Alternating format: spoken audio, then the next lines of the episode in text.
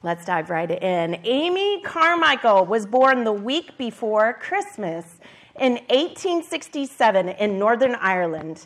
She was the oldest of seven children. Amy loved the colors and sounds of the ocean near her home. Most of all, she loved blue. Her mother had the bluest of eyes, and Amy began to wish for blue eyes. Her own were brown sparkling with mischief, full of life, not missing a thing, but brown. Amy was taught about God and his son, the Lord Jesus, by her mother at, and at church each week. She knew that God loved her and that Jesus had come from heaven to earth to die on a cross for her sins and that he had risen from the dead. Every day, the Carmichael family spent time together reading the Bible and praying. God answers prayer, Amy had been told over and over. God always answers. She was only three years old when she prayed for blue eyes. One night at bedtime, she knelt down and asked God to make her brown eyes a beautiful blue. She never doubted for one minute that He would. God always answers prayer, she thought as she fell asleep. In the morning, she sprang out of bed and pushed a chair across to the drawers where a mirror stood. She clambered up and stood still, staring. Blue eyes? Oh, no, it was a pair of tragic brown eyes that stared back at her. God hadn't answered. Nothing had happened. She had prayed and believed, and he hadn't answered. As she leaned against the drawers, struggling to keep back her tears, something very important happened. She had thought God wasn't paying any attention when she prayed. She thought he simply didn't answer. But is it no an answer? It, it was when her mother said it.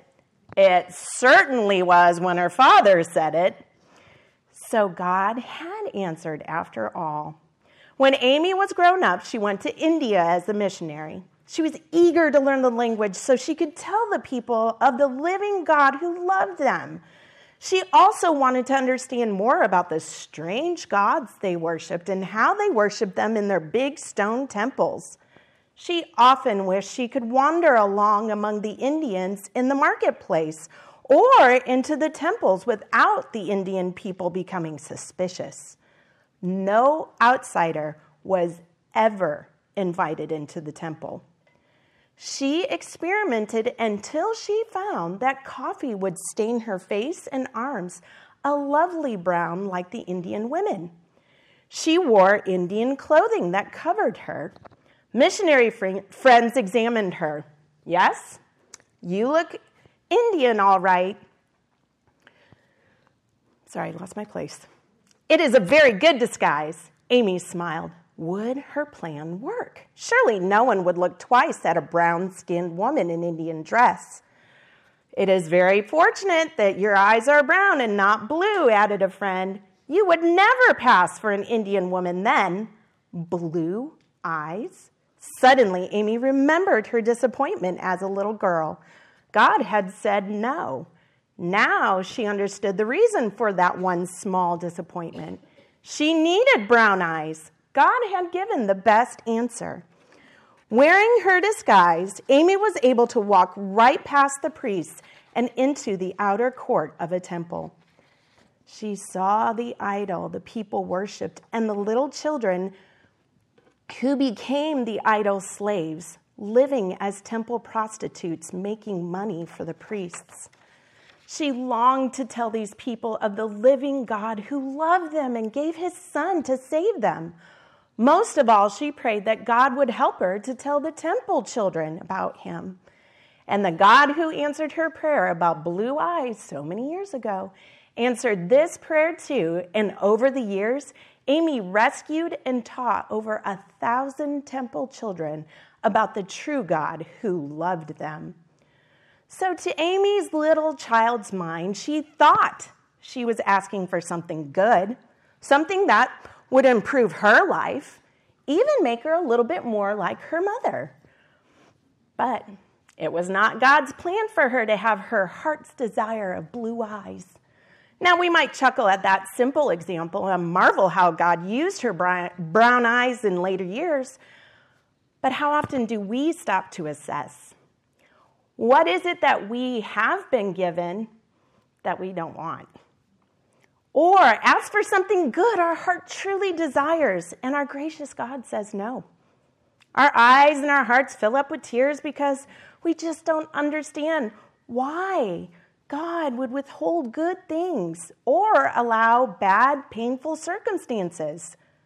What are our minds dwelling on as we walk in our day to day life? What do our hearts long for as we trudge through each day?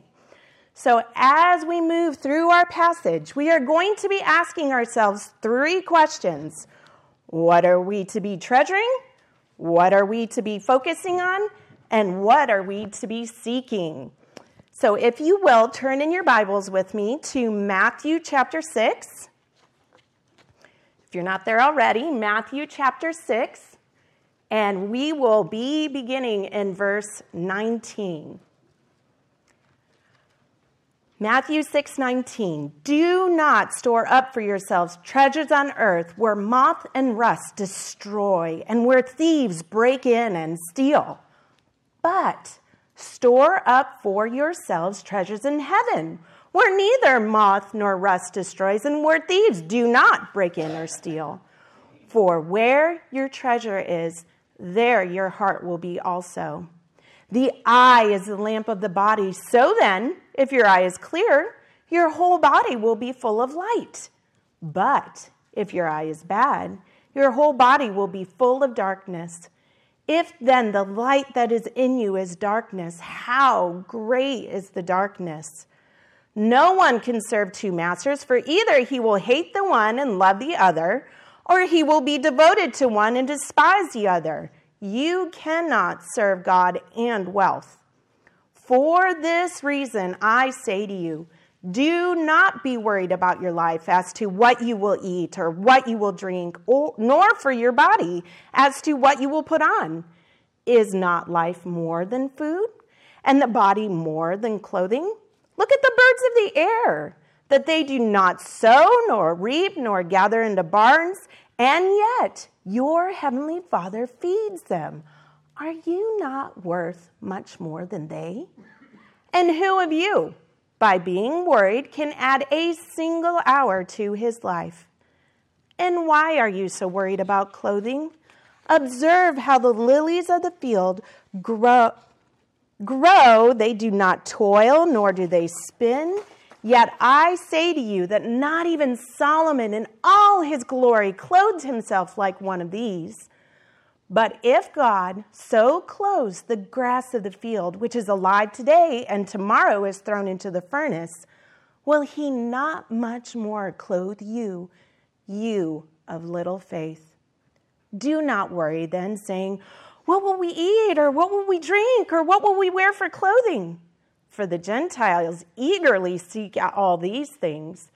For your heavenly Father knows that you need all these things. But seek first his kingdom and his righteousness, and all these things will be added to you. So do not worry about tomorrow, for tomorrow will take care of itself. Each day has enough trouble of its own. So, ladies, we're in the section of the book of Matthew that is commonly called the Sermon on the Mount because it was delivered to the disciples of Jesus on the mountainside there by the Sea of Galilee. It starts all the way back at Matthew 5 1 and moves forward. The Sermon on the Mount is to the disciples of Jesus Christ, and it is only those who have been described in the first part of the sermon that can really put these things into practice and only through the power of the Holy Spirit. So, there is, first of all, a description of the person which Jesus is speaking in the form of the Beatitudes as Jesus describes the person to whom the sermon is applicable. Blessed are the poor in spirit. Blessed are they that mourn. Blessed are the meek. Blessed are they which do hunger and thirst after righteousness Blessed are the merciful. Blessed are the pure in heart, Blessed are the peacemakers. These are the children of God. These are the characteristics of the disciples of Christ, Jesus Christ. And then Jesus tells them what the reaction of the world be, will be towards them, and that is of persecution, not understanding them, reviling them, saying all manner of evil against them falsely. But their response to the world's reviling is to be rejoicing and to be exceeding glad. And then he tells them the effect that they are to have upon the earth. Ye are the salt or the preserving influence in a corrupt, excuse me, a corrupting society. You are the light in the darkness. And then Jesus begins talking to them concerning the law and its relationship to the believer. He declares to them he did not come to destroy the law, but to fulfill the law.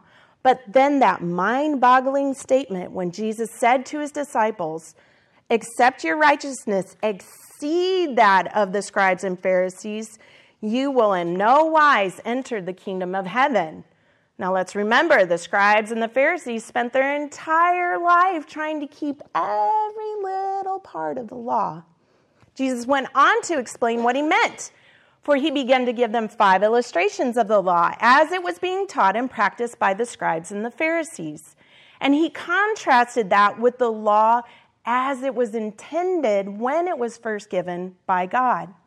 And the basic difference between the way the law was being practiced and taught by the Pharisees and the way the law was intended by God in each case was that the Pharisees were teaching and practicing the law in a strict outward observance.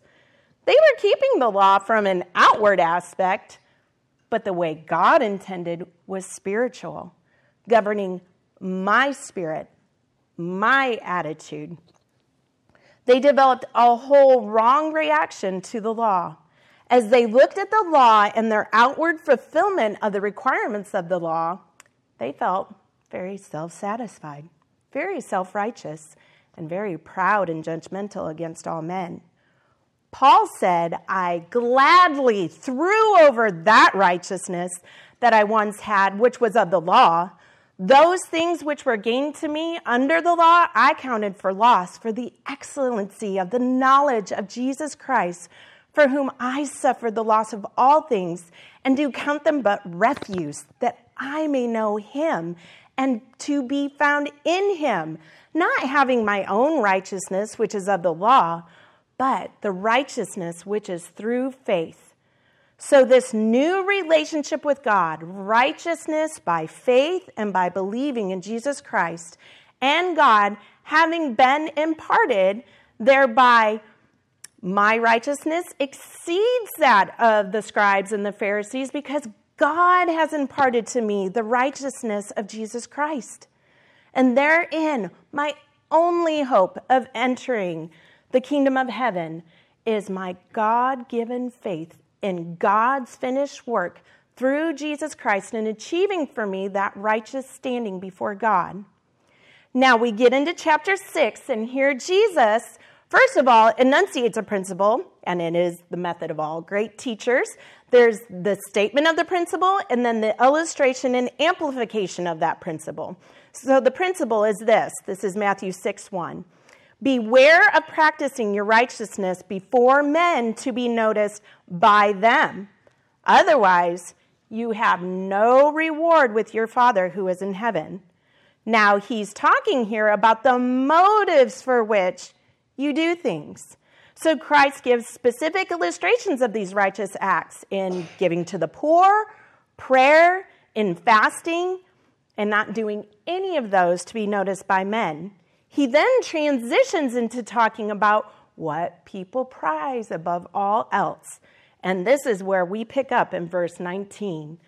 So, number one on your outlines, the first question we are going to ask ourselves is what are we to be treasuring? What are we to be treasuring?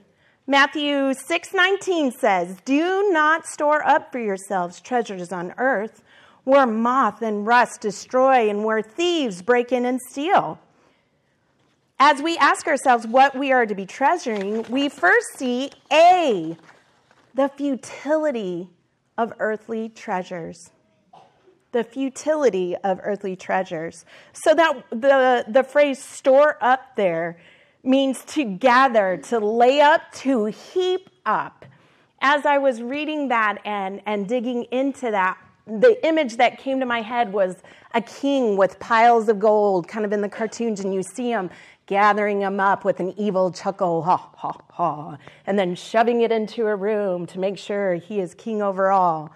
That, that is kind of the spirit of that word, that heaping up for yourselves. So, and then treasures there is the place in which good and precious things are collected and laid up, collected treasures. So, James, in his book, describes for us what is going to happen one day to one who stores up his treasures on the earth. Listen carefully as I read it for you and see if you can pick out similarities to verse 19 that we just read. So I'm reading James 5 1 through 5. Come now, you rich, weep and howl for your miseries which are coming upon you. Your riches have rotted, and your garments have become moth eaten. Your gold and your silver have rusted, and their rust will be a witness against you and will consume your flesh like fire. It is in the last days that you have stored up your treasure. Behold, the pay of the laborers who mow your fields and which has been held by, withheld by you cries out against you. And the outcry of those who did the harvesting has reached the ears of the Lord of Sabaoth. You have lived luxuriously on the earth and led a life of wanton pleasure. You have fattened your hearts in a day of slaughter. So maybe you're relieved in your own mind as I read that, go, whew, well, that's definitely not me. But as we consider these verses, do we have echoes of those mindsets? So we see misery in that first verse because the rich is not lasting. So their hope must have been in those riches. Do we become miserable when our hope is in our riches? When problems arise in your life, are you pushed to run to Christ and cry out to Him, or do you just throw money at the problem? Or sit there and complain because you wish you had a little more money to throw? Now, we might not see withhold wages from someone, but we see in these verses a dishonesty motivated by greed. So we say, well, I mean, I don't have any employees. I'm not holding on to money that's owed to others, but it's tax season. Are we tempted to be dishonest on our taxes so that we wouldn't have to pay so much? We might not think it's a big deal since, you know, our government, don't they have plenty of money? But is that the way a disciple of Christ should live? Do we strive to live a lush life of pleasure, fattening ourselves on pillows of ease instead of rolling up our sleeves to do the work our King has commanded of us? Do we run from thing to earthly thing, thinking, this will make me happier, this will make us more money, this will give me more security? The Puritan Jeremiah Burroughs, Burroughs, excuse me, wrote a sequel to his book, The Rare Jewel of Christian Contentment. Yvonne quoted from that last week, but he wrote a sequel called Contentment, Prosperity, and God's Glory. So, in The Rare Jewel, he warns his congregation how to be content when you don't have anything. In his sequel, Contentment, Prosperity, and God's Glory, he warned his congregation how to be content when they had much. In it, he says, Oh, a prosperous condition is immensely pleasing to the flesh. It feeds a man's lusts and makes them stronger. This is the reason the word rarely ever does any good to those who are full, meaning those who have plenty. Ordinarily, the poor receive the gospel. The scriptures say, not many rich, not many mighty, not many great ones. Why? Because they have so many material goods with which to feed their lusts that their lusts grow too strong. These lusts become so strong that they resist the word. They resist all the means that might do them any good. In Deuteronomy 6 11 to 12, God tells his people in regards to the promised land that they were to have houses full of good things. And then he commands, When thou shalt have eaten and be full, then beware lest thou forget the Lord which brought thee out forth out of the land of Egypt from the house of bondage. Now, let me be very clear. I am not saying that you can't have a savings account or an emergency food stash. We are not monks. We don't swear a vow of poverty. We give thanks to our God for all his blessings. What I am saying is that your heart needs to not be set on those things as your anchor, and that you need to keep your heart set on God because those things can be wiped away at any moment. So, how do you know if your heart is treasuring the things of this earth? Well, what if I told you I'd been to your bank and somebody had hacked into your account and drained it all? And they got your retirement too. Savings, checkings, retirement, it's all gone. What is your immediate gut reaction to that? What do you immediately, where does your heart go? Where does your mind go? Or what if we go into mandatory house lockdown and you go into your basement and mice have gotten into your emergency food stash and hasn't ruined it all? Would you immediately cry out to God and trust that He would provide? Or would you respond in anger at how life is just so unfair? Where does your heart immediately turn to?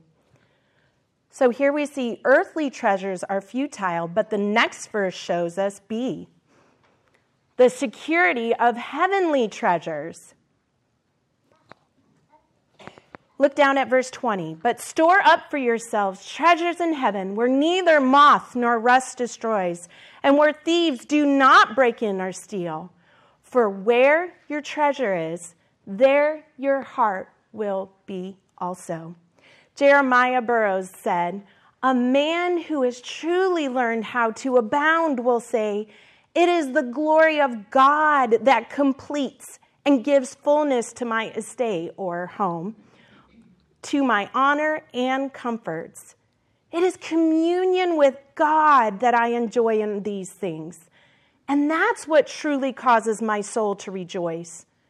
For someone with a grace filled heart, it is not enough to have the peace of God, he must have the God of peace. It is not enough to have honor from God, he must have the God of that honor.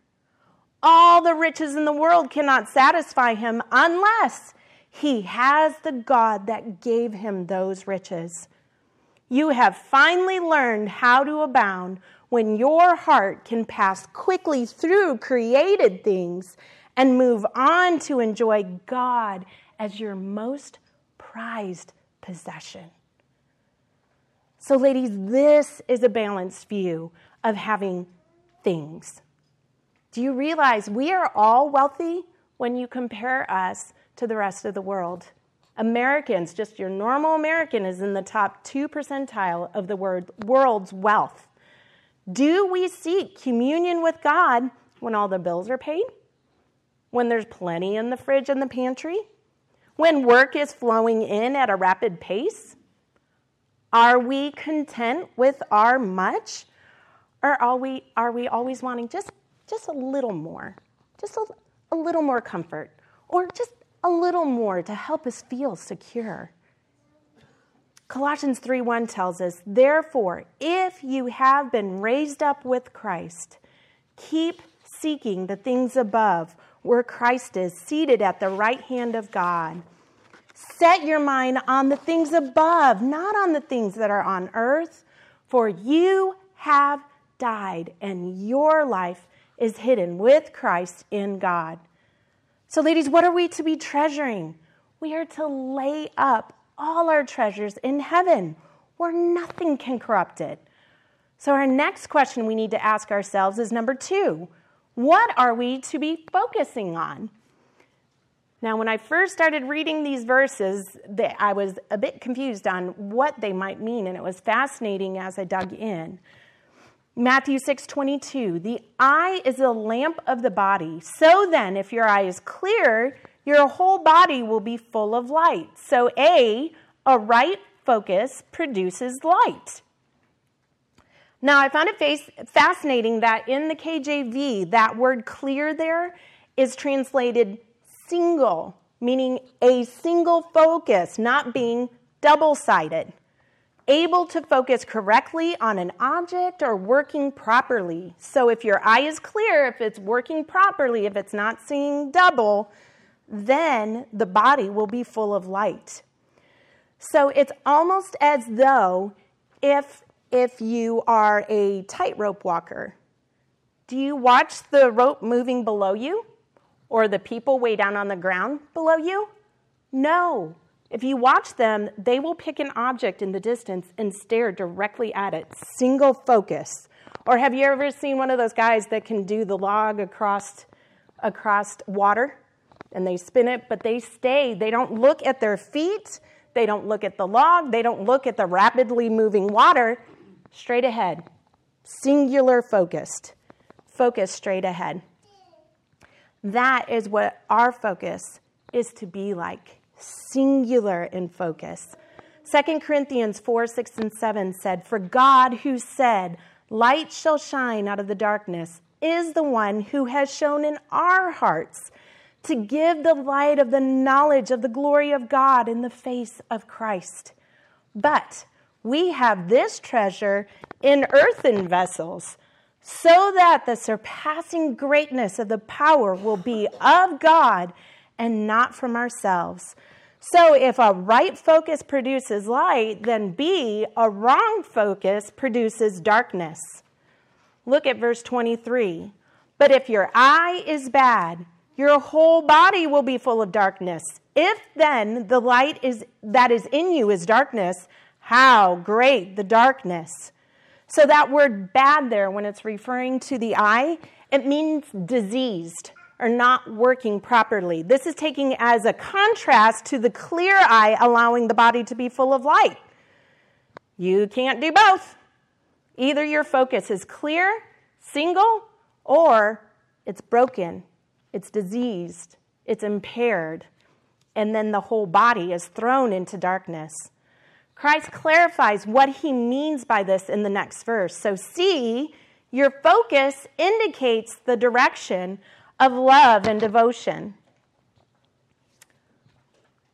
Love and devotion. Look down at verse 24.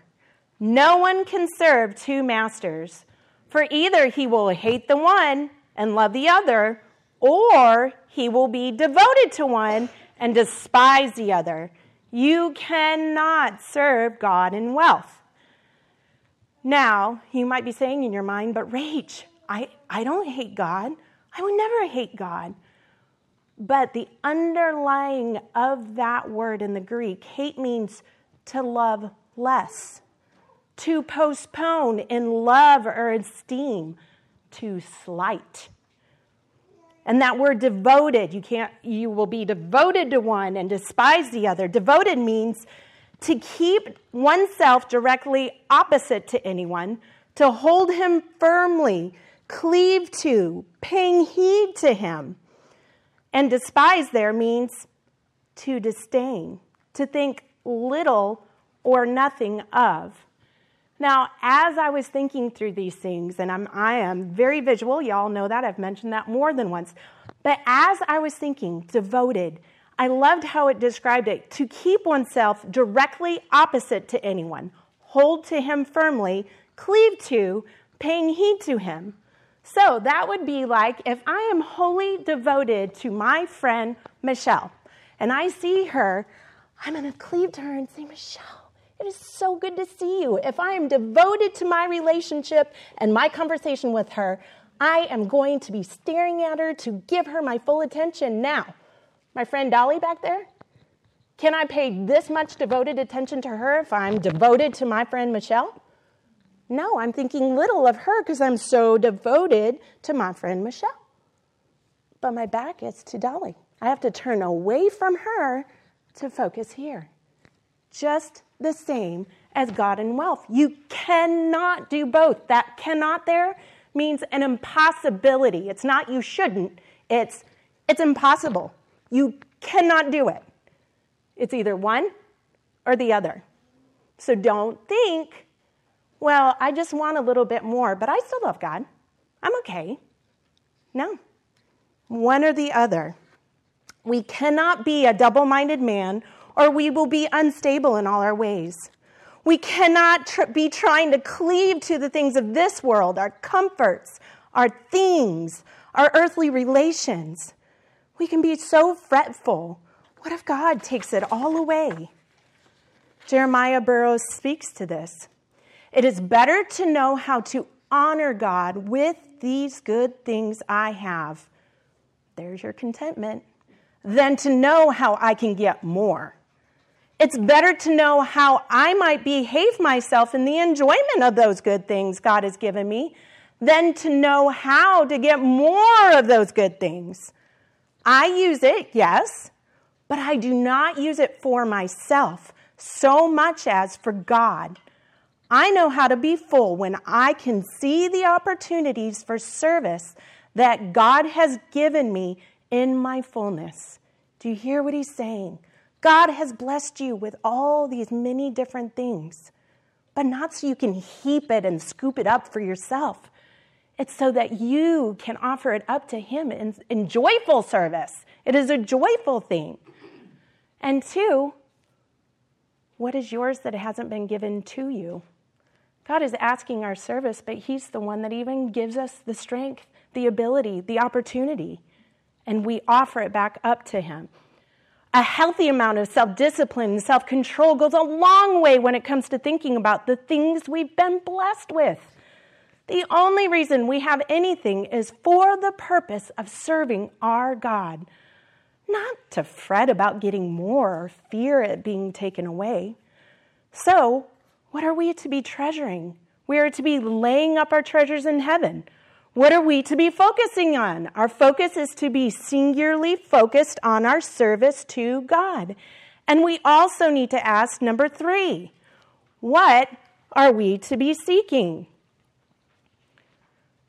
What are we to be seeking? Matthew 6:25 says, "For this reason I say to you, do not be worried about your life as to what you will eat or what you will drink, nor for your body as to what you will put on. Is not life more than food and the body more than clothing?" So here, A, we see the futility of worrying. The futility of worrying. For this reason, that phrase there points back to what he has said in verses 19 through 24. Because we have heavenly treasure and are focused rightly on our service to God, because of those things, we should not be worried about our lives. Brian Borgman defined that word worried there as anxiety in the face of something that may come and is often linked with fear, concern over what might happen.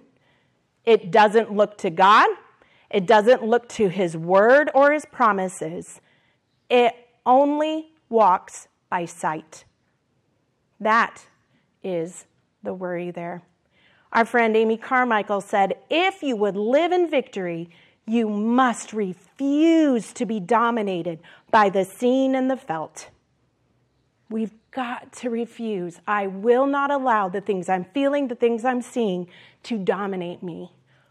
I will trust that my Heavenly Father is taking care of me. Now, we have to remember Jesus is talking to a crowd that does not have a Walmart. Jesus is talking to a crowd that doesn't have a refrigerator, completely unknown to them. So it's a very much an agricultural society. Being concerned about that day's food was a real concern for these people. It was a daily concern. You often only had enough food for that day, or you had to be very, very careful that you did not eat too much so that way your food supply would last you all the way until that next harvest. That's difficult for us to wrap our minds around, right? And yet, this is the audience that Christ is saying, do not worry. Clothing also was not easily made, nor was it easily attained. In the ancient world, clothing reflected a caste system or a level system. Nicer clothes, higher level people. So, rich people would wear fine silks and bright colors since those colors took special processing in dyeing the fabric. Wealthy people would even bequeath clothing to their children as part of their inheritance. They would pack these beautiful clothing away, henceforth, the moth issue, and that being a real thing for them of corruption of your fabrics. Poor people's cloaks would not only provide warmth during the day, the day, but also at night. If you were working hard, you're a farmer, you're out in the field, you would work until sundown, you would usually lay right there in the field, cover up with your cloak. Clothing was precious to this people. They didn't have closet like, like us. I went my closet this morning. I had a plethora to choose from. My hard time is what to choose, or does this match this? They did not have that problem. What they had is what they had. And these are the people that Christ is saying, do not worry.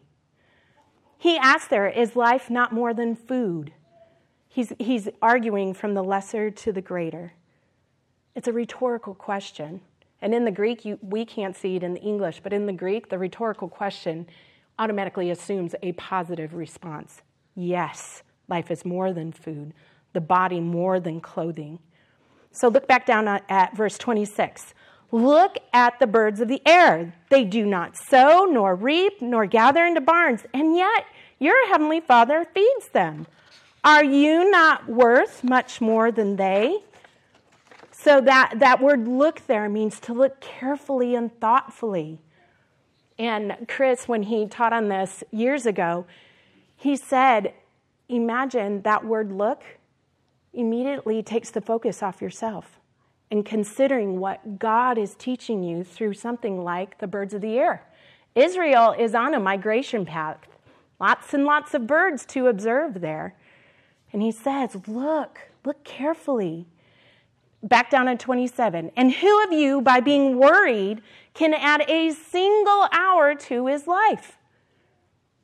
Very good question. And ladies, now we know Worry actually shortens our life. Proverbs 12:25 says, "Anxiety in a man's heart weighs it down." Worry can affect the circulation, the heart, the glands, the whole nervous system. It robs our sleep at night so that our cells are not able to rejuvenate. It causes ulcers, heart palpitations.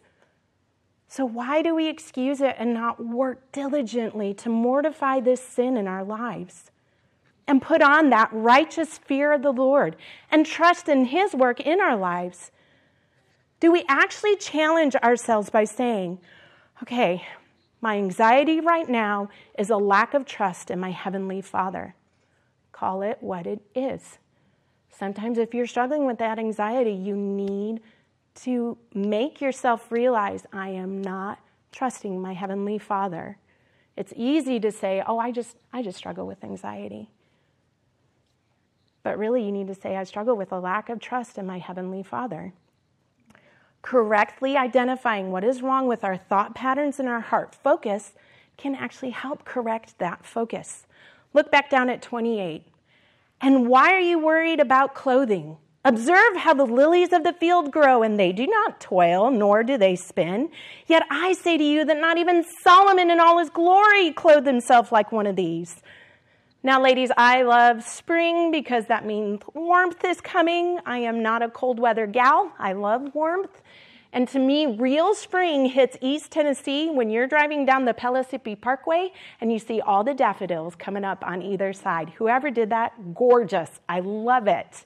So when we first moved here a billion years ago, about 20, 20-ish, a little more than that, but I remember driving down Pellissippi and going, This is glorious. Look at the cheerful little yellow flowers on either side.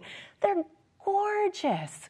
God weaves this together. Even Solomon, who was known for his repertoire of clothing, richest man on earth, it was legendary, that man's clothing. And yet, the flowers here today, gone tomorrow. I went out, I needed some flowers for um, the elders come to our house sometimes to meet. And I, I just needed something for a vase on the table, you know, just to cheer it up. I went out to cut some daffodils I had seen a couple days before. The frost got them, gone, gone. So, just like that, here, God gives beauty in something that's here today, gone tomorrow. So, what does Christ say? But if God so, verse 30, if God so clothes the grass of the field, which is alive today and tomorrow is thrown, thrown into the furnace, will he not much more clothe you, you of little faith? Brian Borgman said, Here, Christ puts his finger on the cause of anxiety and worry, being of little faith. Worry is the antithesis of faith. And remember who he's talking to his disciples. The focus of the word is not on the smallness of their faith. Does anybody remember how big does faith need to be to be able to move mountains? Size of a mustard seed. The fact that they had almost no faith at all when, excuse me, it's the fact that they had almost no faith at all when they're doubting in God's care for them. Look back down at 31. Do not worry then, saying, what will we eat, or what will we drink, or what will we wear for clothing? For the Gentiles eagerly seek all these things, for your heavenly Father knows that you need all these things. Adam Clarke said, These three inquiries the what will we eat, what will we drink, what will we wear for clothing these three inquiries engross the whole attention of those who are living without God in the world. The belly and the back of a worldly are his compound God, and these he worships in the lust of the flesh, in the lust of the eye, and the pride of life. So here's why we worry, ladies. Excuse me, here's why we don't worry. That's what pagans do. Our, our today and our tomorrow are in the hands of an almighty God who loves us and knows what we need before we even ask him. We don't need psychics or palm readers to tell us what's going to happen tomorrow. But pagans strive after those things because they don't know what tomorrow holds or who holds tomorrow. But pagans don't have a heavenly father who lovingly takes care of them. They receive common grace, but they do not know God as their heavenly father. So, why do we act like we don't have a heavenly father by worrying? God sometimes even provides for us before we even know what or how to ask, or provides for us before we ask when we should have asked already. So, looking ahead, B, the security of seeking God first. We had the futility of worrying. Now we're going to see the security of seeking God first. Love this first word in verse 33. Matthew 6:33 is the verse that Ron has chosen as our Kingdom Kid verse. This is the verse why Kingdom Kids has its name, um, and it's our it's kind of our motto verse. But seek first His kingdom and His righteousness, and all these things will be added to you. So that word "but" here's the contrast. Here's what to do instead. Instead we're not to act like the pagans, so what are we to do? We are to seek first. That word first, it means preeminently, above all else. But what are we to be seeking above all else? His kingdom. Brian Borgman said his kingdom is valuing what God values and obeying his commands. Seeking God's kingdom is a resolve to live under God's control and His priorities and recognizing His kingship and His righteousness. Remember, He's talking to us about not being a hypocrite, but being truly righteous, being shaped by a total commitment of seeking and serving my Father. we need to reflect His righteousness and seek after that. This is not be good and then you get all the stuff. This is not what this verse is saying. He is simply promising to care for you. He is not promising that his people will not suffer. He is not promising that he will care for you in the way that you think you need to be cared for. The general principle is this God takes care of his people, both through ordinary means and supernatural means when he chooses. Jeremiah Burroughs said, Contentment is not by addition, all these things will be added to you. Contentment is not by addition, but by subtraction. Seeking to add a thing will not bring contentment. Instead, subtracting from your desires until you are satisfied only with Christ brings contentment. So, we see the futility of worry, the security of seeking God first, and now see Christ admonishes us so don't worry. Matthew 6:34 says, "So do not worry about tomorrow, for tomorrow will care for itself. Each day has enough trouble of its own." Ladies, do we not often worry the most about tomorrow? What might happen? We look ahead and we try to problem solve and troubleshoot before we even get there. And our emotions get inflamed and we get worked into a dizzy thither. We sit there and wring our hands and fret and fume about tomorrow. And then tomorrow comes, and 99.9% of what we were concerned about never even happens.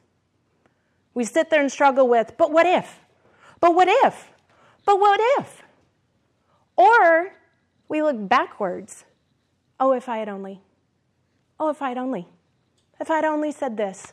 If I'd only done this, then all would be well. What if tomorrow? What if my child? What if my husband? What if my mom and dad? Is that not what we do in our own selves?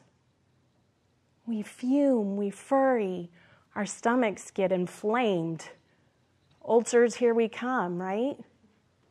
We chuck the Tums hoping that'll help, but it doesn't. A pill is not going to help what's going on in the heart. We need to correctly identify what's going on. Now, this doesn't mean we don't work hard or care for others.